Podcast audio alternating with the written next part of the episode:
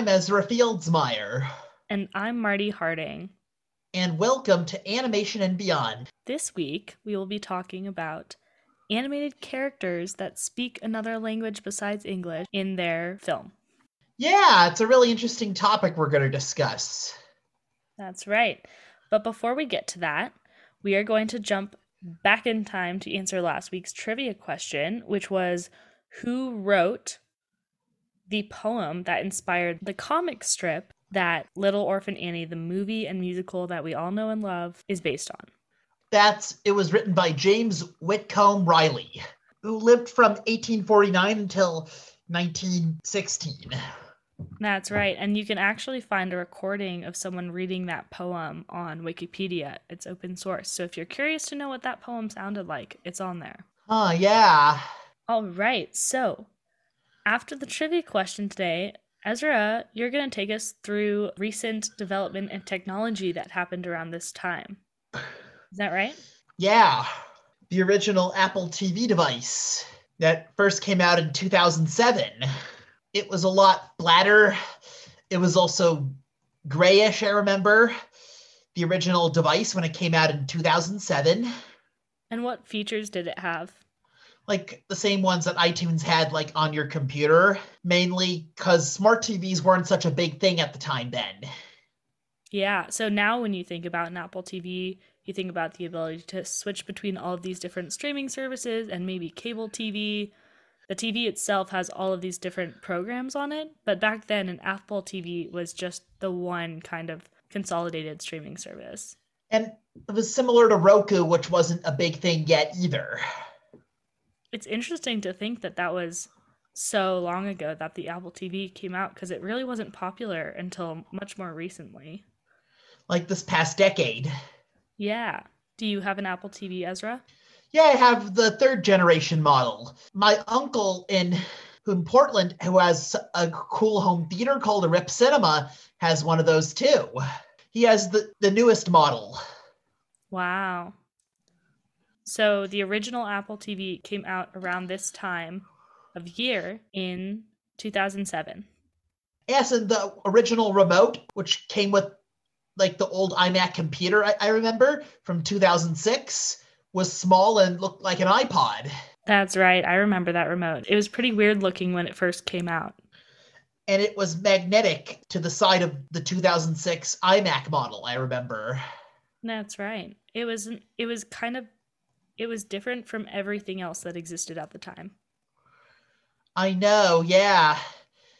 Things were so different then with compared to the modern digital age technology now. It's true. And smart T Vs have taken that whole idea of a T V that helps you watch everything to a whole new level. I know. Because of all kinds of technology, phones, tablets, laptops, computers, speakers, watches, all kinds of pieces of technology have become a lot more digitally advanced now. Absolutely. Whew.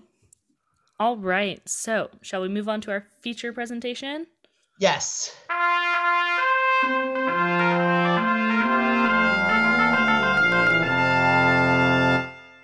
All right, so today, bonsoir, we're going to talk about characters in animated movies who speak a language other than English in the original version of the film. So lots of animated movies have been translated into films or into languages that might appeal to certain audiences, namely the audience that is in the place in which the movie is based. For example, we're going to talk about Luca, which was translated into Italian because it takes place in Italy. But in the original version of the film, these characters spoke another language. Oh, and right. Like, also recently, Disney's latest animated feature, Encanto, has characters who speak a foreign language. Well, why don't we start with that one? Encanto, the latest animated Disney film, takes place in Colombia in South America, and it has the family Madrigal, and the main character is Mirabel. It just came out recently, and I saw it twice, and I really loved it, and I thought it was great. It had really good music. Did you recognize when they were speaking Spanish in Encanto? Yeah, and I thought it had vibes a bit similar to Coco from Pixar. That's right. Coco was another movie that came out in twenty seventeen. Yeah, just four years ago. Yeah, and it had characters who were speaking Spanish, and it took place in Mexico. That's right, and all the music in it was in Spanish too. Yes, like the song Remember Me, I think, was in Spanish in one part of the film. And so when you were watching Coco and Encanto, what did the fact that the characters spoke Spanish make you think about the movie? It had good, interesting cultural depictions. Yeah, and the language contributed to that? Yeah. How did it help you understand the characters? Mm, by understanding their culture that might be different from ours, but it's good how really how diverse Disney has become in more recent years, being more diverse instead of racist. Yeah, I agree. And I think that including the native language of the characters you're depicting is a great way to do that. It's a great way to show respect to a culture instead of just depicting it. Yes, I agree. Yeah. And another movie that makes me think of um, is Moana. Yeah, and also Lilo and Stitch, because they both take place in Polyne- in Polynesia, in the South Pacific.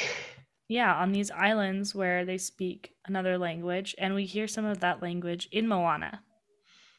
Yeah, that's right. Fun fact, Moana was also produced in an entirely Hawaiian dubbed version. Called Oceania, which in some other territories it had a different name.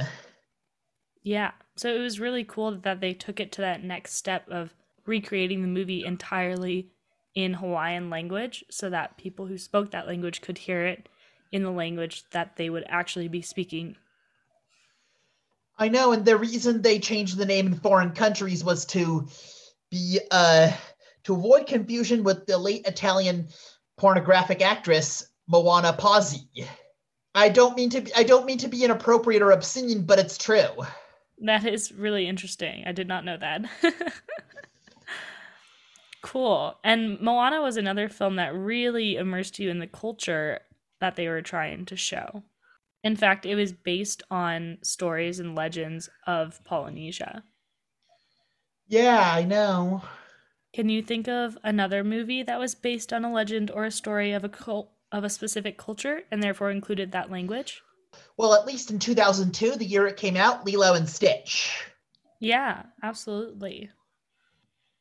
Like, some of the songs were in Hawaiian language, and Lilo, her name was Hawaiian, and some of the words that were in Hawaiian, Hawaiian, like Ohana means family, and family means nobody gets left behind, which was the main message of the movie.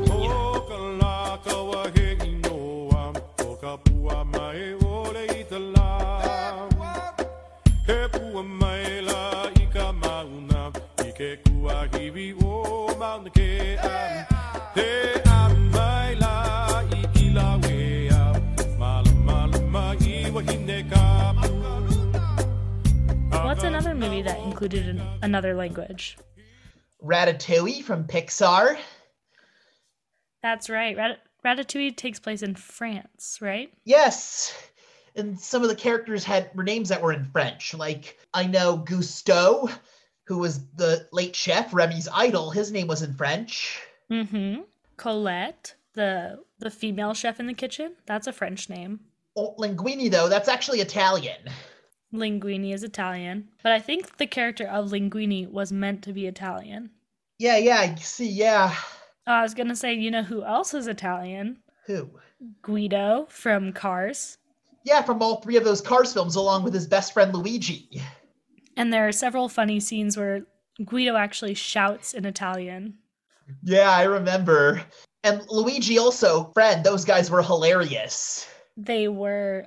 You know, which also has characters who speak French, is a classic we all know, Beauty and the Beast. Yes. In fact, Lumiere, the candlestick, Lumiere, his name is, it means light in French.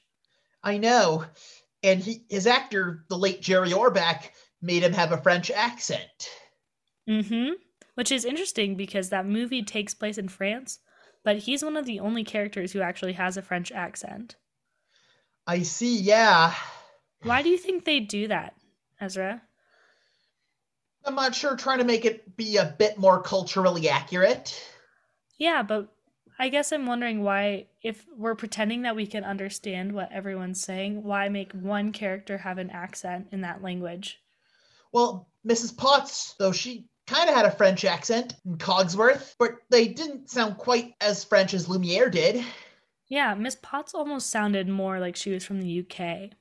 Another good example is The Lion King. Like, some of the music is in Swahili. That's right. Like, the opening, the first few words of The Circle of Life were in Swahili.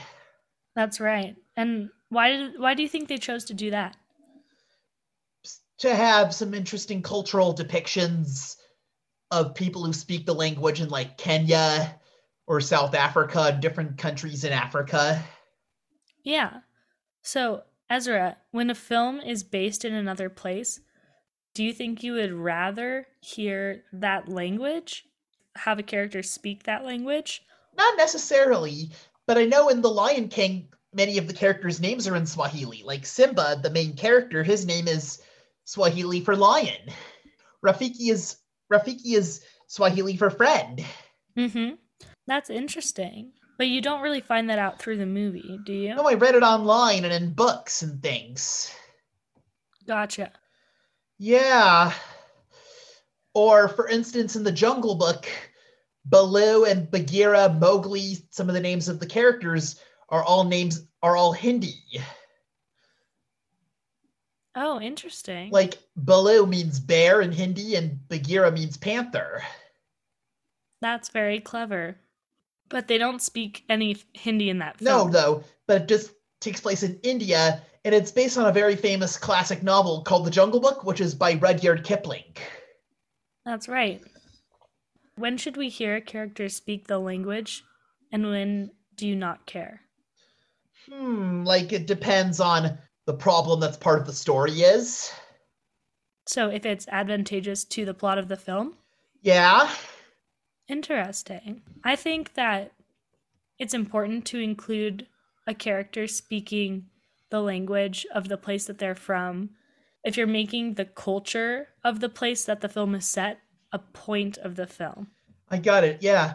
I know in Rio it had some characters who, sp- who spoke Portuguese, and some of the songs had had the Portuguese language from that movie. Yeah, and that's a really great example of how they included that culture of the place that it was based. So you learned something. Yeah. And for me, that's what's really important about having other languages in films, is that people who might not speak that language learn something about where that language comes from. Yeah, I agree. I guess so, yeah. And so do these languages make you want to learn more about that language or place? I guess, yeah, about the place, though, which they're based on. Yeah. And another question, because I know this is true for me. I had never heard some languages until I heard them in a movie. Is that the case for you? I guess so, yeah. Like, had you heard Arabic spoken before you saw Aladdin? Not that I remember. Yeah, so it's kind of cool that some of these films can expose you to other languages and other ways of speaking. Yeah, I know. This is such an interesting subject about films that take place in different countries and around the world and what languages some of the characters speak. Yeah, and so our trivia question for this week is going to be related to this conversation.